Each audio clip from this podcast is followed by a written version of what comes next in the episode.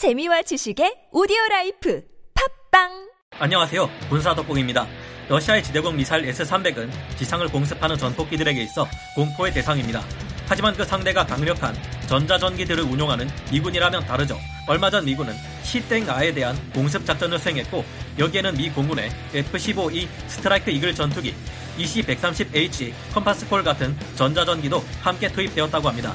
제재 때문에 요즘 함부로 정확한 나라명에 대해 언급할 수 없다는 점 양해해 주시면 감사하겠습니다. 시땡 아이 좀이란 다층 방공망은 이번에도 제대로 작동하지 않았다고 하는데요. 어떻게 미군의 F-15E 스트라이크 이글 전폭기들은 우리나라의 위쪽 동네가 가지고 있는 방공망보다 훨씬 뛰어나다는 시땡 아의 다층 방공망들에 의해 피해를 전혀 받지 않고 작전을 수행할 수 있었을까요? 지금부터 알아보겠습니다.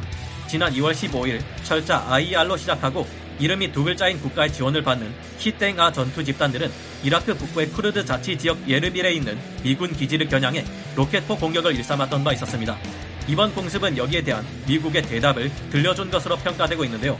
존 커비 미 국방부 대변인의 발표에 따르면 이날 공습으로 인해 전투 집단들이 사용하는 국경 통제소에 위치한 다수의 시설들을 파괴했다고 합니다. F-15E 전폭기가 공습한 이 지역은 러시아에서 만든 S-300 방공망들이 잔뜩 깔려 있는 곳입니다. 이곳은 지난 2019년 12월과 2020년 3월 이스라엘과 미군의 공습 때에도 방공망이 제대로 작동하지 않았던 바 있습니다.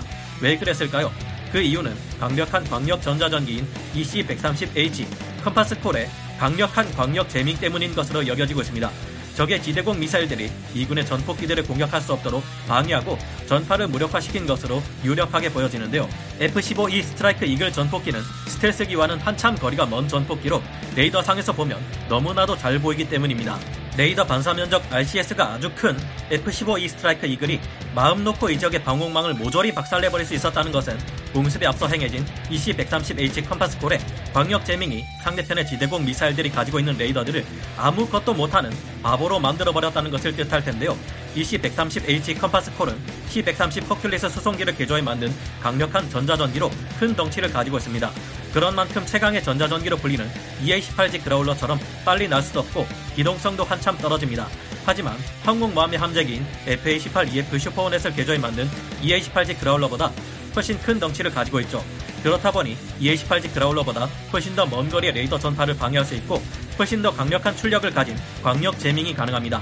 만약 이때 EC-130H Compass Call이 없었다면 어땠을까요?